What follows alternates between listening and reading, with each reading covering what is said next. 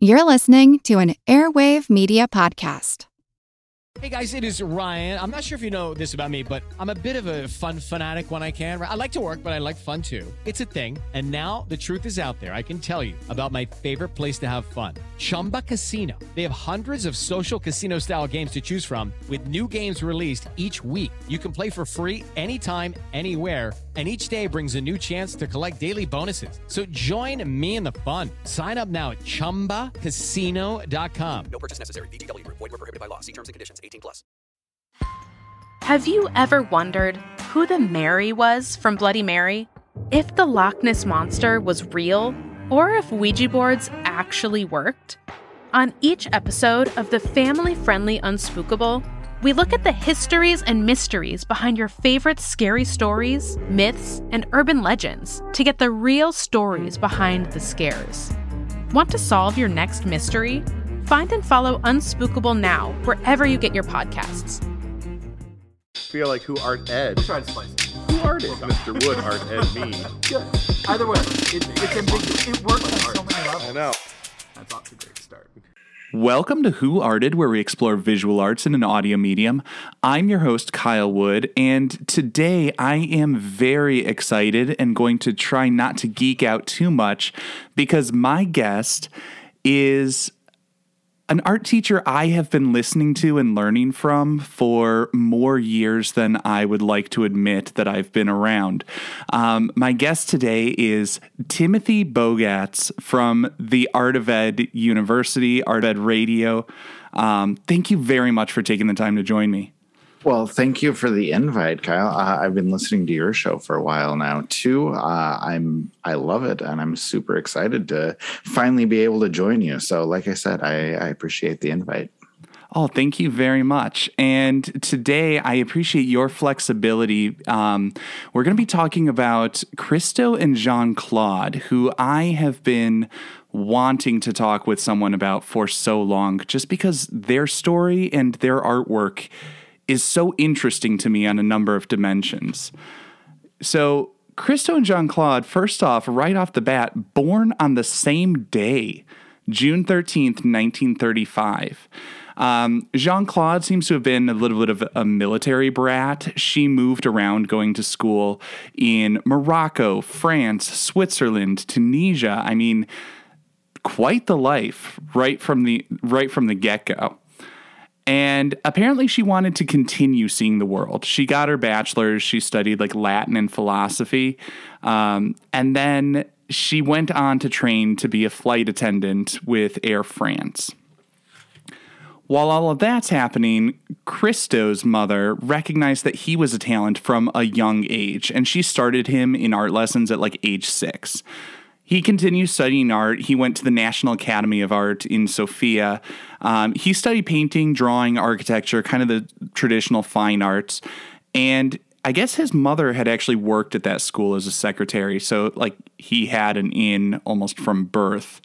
Um, his father had worked in textiles. So, really, in both avenues, he was kind of going into the family business. Right. And I've always been like fascinated by his upbringing because, you know, it just sort of marries those two things that, you know, he went on to do between art and just fabric. Uh, you know, I, I love thinking about, you know, this has been his whole life. And you always have to wonder, like, whether that development uh, as a young kid, like how much that influenced his his later work. That's always fascinating for me to think about.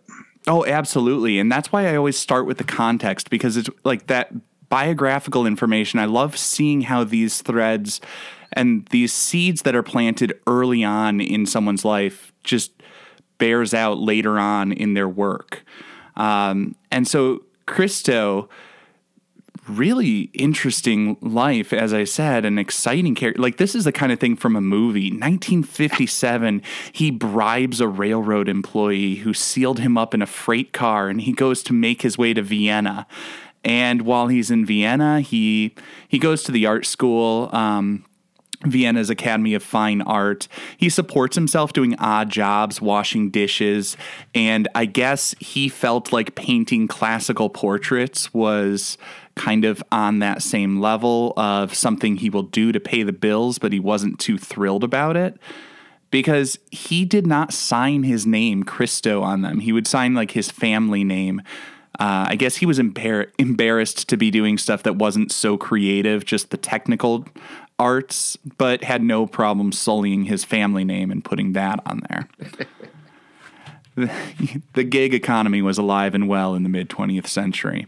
But that actually led to something that was pivotal in his life, aside from where he was, getting into Vienna and eventually making his way to France. While he was doing those gigs painting portraits, that's how he met Jeanne-Claude. Um, he was he was basically hired to paint a portrait of her mother, and I have read accounts that indicate he was a little bit more interested in in her sister right from the get go, right when they met. Interesting. Now I was not familiar with that because, like, I I knew about you know the idea that he met Jeanne-Claude when he was doing the the family portrait. And I've always thought, wow, that is really serendipitous, and like that's a good love story. But now you're throwing a wrench into that with the the idea that he's more interested in the sister. I had I- no idea. Uh, Uh, well, that and to admit that seems Right. not not a bright move, but yeah, I I saw that somewhere in an interview and you know, the love story between Christo and Jeanne-Claude, I have always found to be absolutely beautiful because they meet serendipitously as he's painting a portrait of her mother. And it sounds like it was kind of fairy tale love at first sight. I mean, she says, like I said, she studied Latin and philosophy. She was going to be a flight attendant and fly around the world, but she got into the arts because Christo was into the arts and because and you know setting aside the problematic feminist lens perspective on all of that um, just the idea that she loved him in such a way that she wanted to be working with him professionally as well as um, in that in that romantic relationship. And that he loved her and was so dedicated to her he continued to bring the arts that they planned together into the world years after after she passed away. I mean they both seem to have been very devoted to each other. Oh, absolutely. And I, I think that, you know, that creativity that comes from collaboration, you know, they had that at a level that, you know, I can only imagine. Just, you know, them playing back and forth with ideas, just listening to them talk about how they collaborate, how they work together. You know, it was just like a match made in heaven, both with the love story, but also with the the creativity and all of the art that, that came from it as well. Yeah, absolutely. And with that that idea, like you said, that they're bouncing ideas off of each other, they were working with other people as well and learning from other people. Um, one of the things I've seen as influential in in their development was 1958. Christo's going to the World's Fair in Brussels. He sees the American avant-garde art scene there, and 1961 is kind of when they got the first solo exhibition. Um, this was a bunch of like dockside packages. We see him wrapping things in fabric at that time, but it's sort of smaller objects. And I guess, you know, because everybody in the art world seems to know each other. He's going to like Yves Klein's apartment and wrapping human beings. Um, but then he realized like fashion designers have kind of covered that ground. So he's looking for other stuff. And that's where he and Jeanne-Claude got the idea of wrapping buildings. Okay, before we dive into the wrapping public buildings, can can we talk about Yves Klein for just a minute because he fascinates me. Um, like, have you? I could talk about Klein for, you know, there's a lot. To, I know. I you haven't done an episode on him, have you? I don't. no, I'll have so. to have you back at some point. Oh man, I would love to. Um, but yeah, just the the things that I always talk to my students about with Yves Klein. Uh, he invented his own color, International Klein Blue. Like in, invented it and named it after himself. It's a beautiful blue. By the It way, is a gorgeous blue. uh, he is a judo master, like fourth or fifth degree black belt in judo. He literally wrote a book on judo. He was convinced he could fly by the force of his own will. Yes, he's got an entire photograph documenting it called Leap into the Void, which is also fascinating. And then uh, he wrote the Monotone Symphony, which was 20 minutes of a single note followed by 20 minutes of silence. And that's his entire symphony. Like, this guy is just, he's fascinating with, with what he came up with. And I I still can't decide if I find him fascinating or insufferable. I Yeah. think to read about is fascinating, but it, I think if I met him, I would have a hard time. Yeah, if I can just admire International Klein Blue from a distance and and never have to talk to him, I think that's the ideal situation. Yeah, I mean, it is a gorgeous blue, though. In all fairness, absolutely gorgeous. Um, and the world needs good blue pigments. Absolutely. So, all right, let's let's So- go back to Christo back, and Jeanne-Claude. back to our main subject. So, one of the things Christo and Jeanne-Claude are known for is the wrapping of the buildings. I mean, they do these monumental installations, or I guess they did. Um, these monumental installations wrapping the Reichstag, uh, wrapping islands, you know, the coast of an island wrapped in fabric.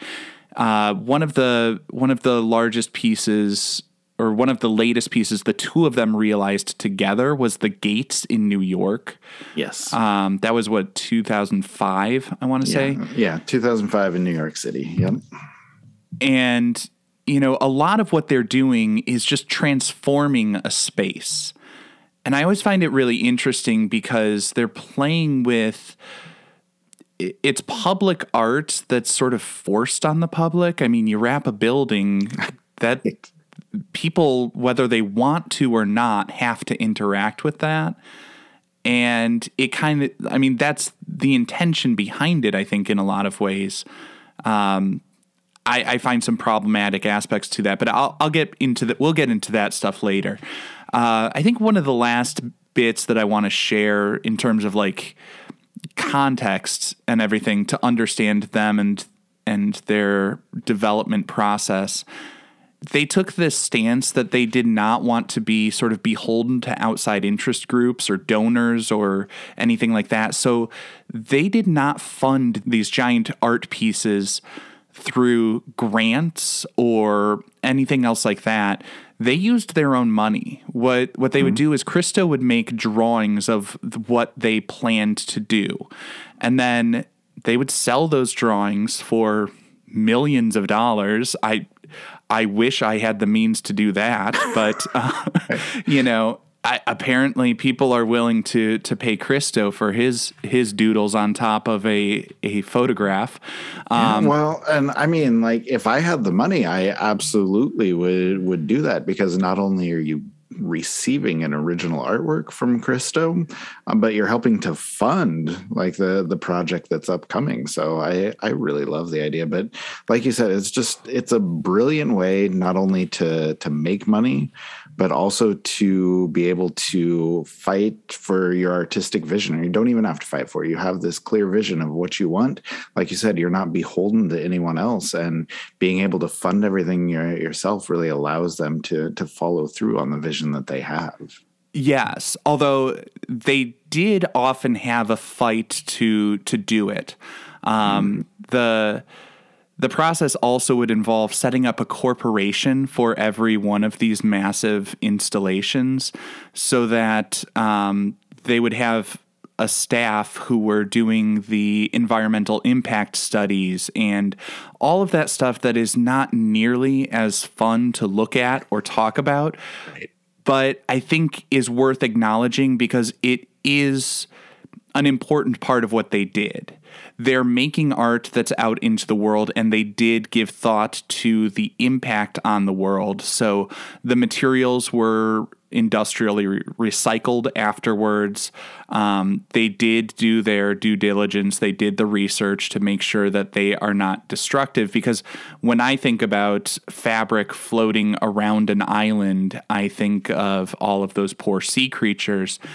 But apparently they did too. And they had teams of professionals who were thinking about that. And I think it's important to be mindful of that. There is controversy around it, but I think they did the best they could to mitigate the risks involved yeah, with it. and like you said, they they have teams. I'm thinking of the uh, the pink wrapped islands that Mhm. like uh, from Miami, and I don't remember exactly what that's called. I apologize, but I know they you know they wrapped like 11 different islands with this pink fabric, which is absolutely gorgeous. But you know they had a team of marine biologists making sure that there is not you know an environmental impact. Uh, they had you know those biologists and their crews also cleaning up the islands, like all of the this trash, all of this debris. Uh, you know, the engineers, the construction crews, part of their job was to clean up the environment. They're trying to to leave things even better than they found them. And this was way back in what, like 1983, I think that was made. And so, Yeah. you know, 40 years ago, they were they were worried about the environment. And so, I think that's something important to to bring up. Just sharing that that they were conscious of all of these things for as long as they've been working. Yeah, because it, it is an important piece of it. I mean, you know, I I don't think they're quite Andy Goldsworthy with the the Right. you know the way that they interact with the environment, but they're not Exxon either. You know, Yeah. they they definitely were mindful in trying to do their best with what they they could. Um, and I think since we kind of were talking about the islands being wrapped, that probably is as good a segue as we're going to find to this piece we're looking at, specifically the floating piers. Now, this one was an installation in 2016. Um, June 18th through July 23rd, Christo and his assistants used 100,000 square meters of this bright yellow, uh, almost gold fabric to transform Lake Iseo, Iseo in Italy. And basically, what they did was they put this fabric on top of um, polystyrene cubes. So it became this floating bridge. It's like just at the surface of the water so that people could walk have that sensation of walking on water. I mean, as you step from what what I understand, it would sink a little bit, the water would get on like your feet would get wet, the fabric would would get wet and and it would move with the the undulating water. Um, estimates are somewhere between 72,000 and 100,000 people a day went to this. So, like 1.2 million people over those 16 days got to walk on water and have this bridge connecting a small island to the mainland. So, now I would like to give you the opportunity to share your thoughts, your reactions. What do you see in this piece? What's jumping out at you? Well, I'm I'm fascinated by the piece and by the experience, I guess as well. Like we we talked about the islands that that were wrapped previously, but that was only a visual experience. And I think to be able to turn this into more of a, a tactile or more of a physical experience, I think is something that conceptually is really impressive. Um, and you know, I I love the fact that they just kind of sat on this idea for like 45 years because I think uh, 1970 uh, was when they first came up with this, and you know it, it wasn't realized until 2016, which I think is incredible uh, that they spent that much time or or were willing to come back to it after that long. But uh, visually, like I said, it, it's striking because it stands out from the the water, the bright yellow fabric. It creates this incredible contrast, not only with the water, but with the hills, with the mountains surrounding it. Um, you know, it's somewhat a little bit drab, I guess, as a landscape. Uh, but then when you have this this bright uh, fabric standing out from it, it really emphasizes the line, really emphasizes the color, and you can really dive into to thinking about uh, those contrasts. But yet at the same time, somehow it looks like a natural part of the lake. Like it just seems like it's always been there, which I, I think is again absolutely fascinating visually. And so just being able to to see all of that, how it contrasts but blends in at the same time, I think is is like a work of magic. And like I said, being able to experience that both uh, visually, like from the outside, I know this is surrounded by mountains and hills. And so just thinking about all the different angles, all the different views you would be able to see from this, uh, you know, I, I would love to experience that. But then as you described so perfectly just the the ability to walk on this experience it physically and just kind of see what it's all about like you're literally walking on water you're walking in the middle of a lake and i think that creates a very unique experience and like you said uh, earlier the the public really doesn't have a choice here. They, you know, this is this is forced on them. Uh, but I think looking at it, experiencing it, uh, is going to be a positive experience for for almost anyone who uh, is lucky enough to to be a part of it there. So, anyway, uh, I'm not sure which of those things you want to respond to because I talked a lot, but there's uh, there's a lot of exciting stuff happening in this work. There's a lot in there, and I I think. Um you covered so many of the things that I was thinking of too. You know, the the contrast between the yellow and the water. I mean, it we're talking near opposites. It's practically a complementary color scheme there. Mm-hmm. And that does create this visual shock as you see it right off the bat. Even before you've touched it, you get this sense that the landscape is transformed. And I think it's not just the color scheme, but as you said, it's surrounded by water and mountains and trees. It's this natural environment, but that gold element is clearly artificial. It is so hard edged and geometric. I mean, the fabric around that tiny island, it's it's like a, a rectangle around it. It changes the silhouette from an organic shape to a geometric one. And the land bridge is straight lines as a pathway. Um, and I, I think one of the things that I go back and forth on as I look at this, because the experience of it to me sounds so magical. And like that's the most exciting part to me is the way it makes the world a magical place for a little while. It's a little bit surreal. It's it feels like wish fulfillment to some extent. But I wonder how different would the experience be if that fabric were camouflaged? I wonder about the sensation if if I couldn't see the bridge, if I looked down and that fabric matched the water.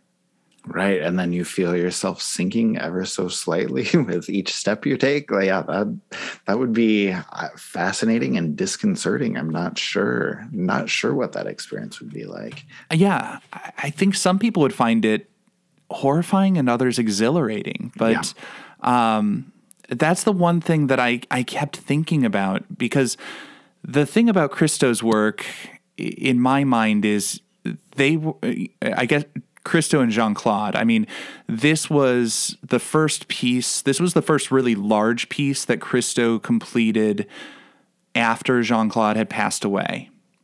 Um, and I still would credit the two of them for this piece because mm-hmm. as you had as you had mentioned you know the two of them came up with it together back in the 70s and he was just able to bring it to life later on but I really, I really wonder about like a, a big part of their work was all about creating this barrier and this intrusion into a space to make you rethink the role of the arts and society and all of these things coming together and how we interact with them. But I just really, I really wish with this one, it could have been camouflaged. That's like the one note I'd have for them, and I'm sure. I'm sure they would really care about my opinion on that. Possibly. Um, I I gotta say that like I disagree. Like I think you know from an experiential lens, like I think it would be more fun to take that walk on camouflage. But visually, like this works for me. This this screams Christo and Jeanne-Claude to me. I feel like it fits in with with everything else they've done, and you know, I I think the thing I maybe love most about it is that contrast that we talked about. That that yellow laying so nicely on the surface of the water, but yet standing out so brilliantly. And so I I think although camouflage could be fun, I'm I'm sticking with the yellow on this one. That's fair enough. I I I would definitely agree. It does fit in with their their style over you know the course of their their body of work. I mean, that is a choice that clearly is in line with the way that they have done things. I guess I'm I'm giving away all, all of my position here. I generally don't like the aesthetics. I don't like the look of of their stuff. I find the concepts interesting. I find the experience of it interesting but I, I'm not a fan of the look of a lot of it. Is this why you would not be buying drawings from Christo? Um, it's it's one of the reasons. Um, you know, I mean, that and I don't think my bank would cover the check Yeah, for fair, me. Fair. Yeah. Anything else you want to say about this one? No, I don't think so. Can I share a story really quickly though? Always. Okay. So uh, I live in Omaha and I was lucky enough to see a talk that Christo and Jeanne-Claude gave in 2007, 2008, just a year or two before Jeanne-Claude uh, passed away. Uh, they came to uh, Contemporary Art Gallery that we have here in Omaha. And uh, I was able to go see them. It was a brilliant talk. Loved going through all their work, uh, and just thinking about you know Christo completing this posthumously, like after uh, Jeanne-Claude had passed, and you know that was one of the things that they had talked about. You know, someone had asked them in the Q and A portion, you know, what, how long are you going to keep doing this? And they both said, oh, we're going to keep doing it forever. Uh, you know, even if one of us dies, one of us passes away, the the other has plans to complete a lot of our work, to keep working on these things. And so, you know, even uh, though they were were separated by death, they're still in a lot of sense collaborating and you know putting these things together, which I I think is uh, a wonderful thing. And you know, we I'm hoping to see even more um, of their ideas come to life if it's possible, which I'm not sure that it is at this point anymore. But uh, just that fascinating concept of them continuing to to work together after death, I think, is a a lovely story and and makes for uh, a good background to these pieces. Yeah, absolutely. And I do believe it is possible for more of their work to be realized, even though both have passed away. After Christo passed away, um, people wrapped the Arc de Triomphe, Arc de Triomphe, Yeah. in um, in France in his honor. I think it was like a year after he had passed, but um, you know, Christo, Jeanne-Claude, and Tupac still coming out with stuff long after they've passed away. I'm wrapping it up. I want just a three point rating scale. And where should this hang? The Louvre? Is this something to look at? The lab? Is this something to learn from? Or the Louvre? British for that. Yeah, there's a the Louvre joke in there somewhere. Oh, that's terrible. Okay, so as soon as you hit me up with the Christo and Jeanne-Claude topic, I started thinking about this. um, and I really want to say the Louvre because it's fan just it's great work and it's up in the upper echelon for me of contemporary art. But I'm going to say it belongs in the lab. And this goes back to our conversation about the work being forced on the public. And I think we can look at that as a learning opportunity. And because when these huge works are created, uh, they cross over from the art world into popular culture into the news. Like it is a worldwide news article when the Arc de Triomphe gets wrapped. And so I think it gives an opportunity for people who don't know about art, who haven't experienced a lot of this art, to learn uh, about Christo, about Jeanne-Claude, and about whatever may develop from from there. And so I think, uh, given those opportunities, given the scale of attention that their pieces get. I, I think this is, like I said, uh, a perfect chance for people to learn from them. So I'm going to say that uh, this belongs in the lab. Interesting. Um, I I always try to find a way to disagree with people, but that's really hard to disagree with. Um, since you have covered the the Louvre and the lab, I'm going to make the case for the loo.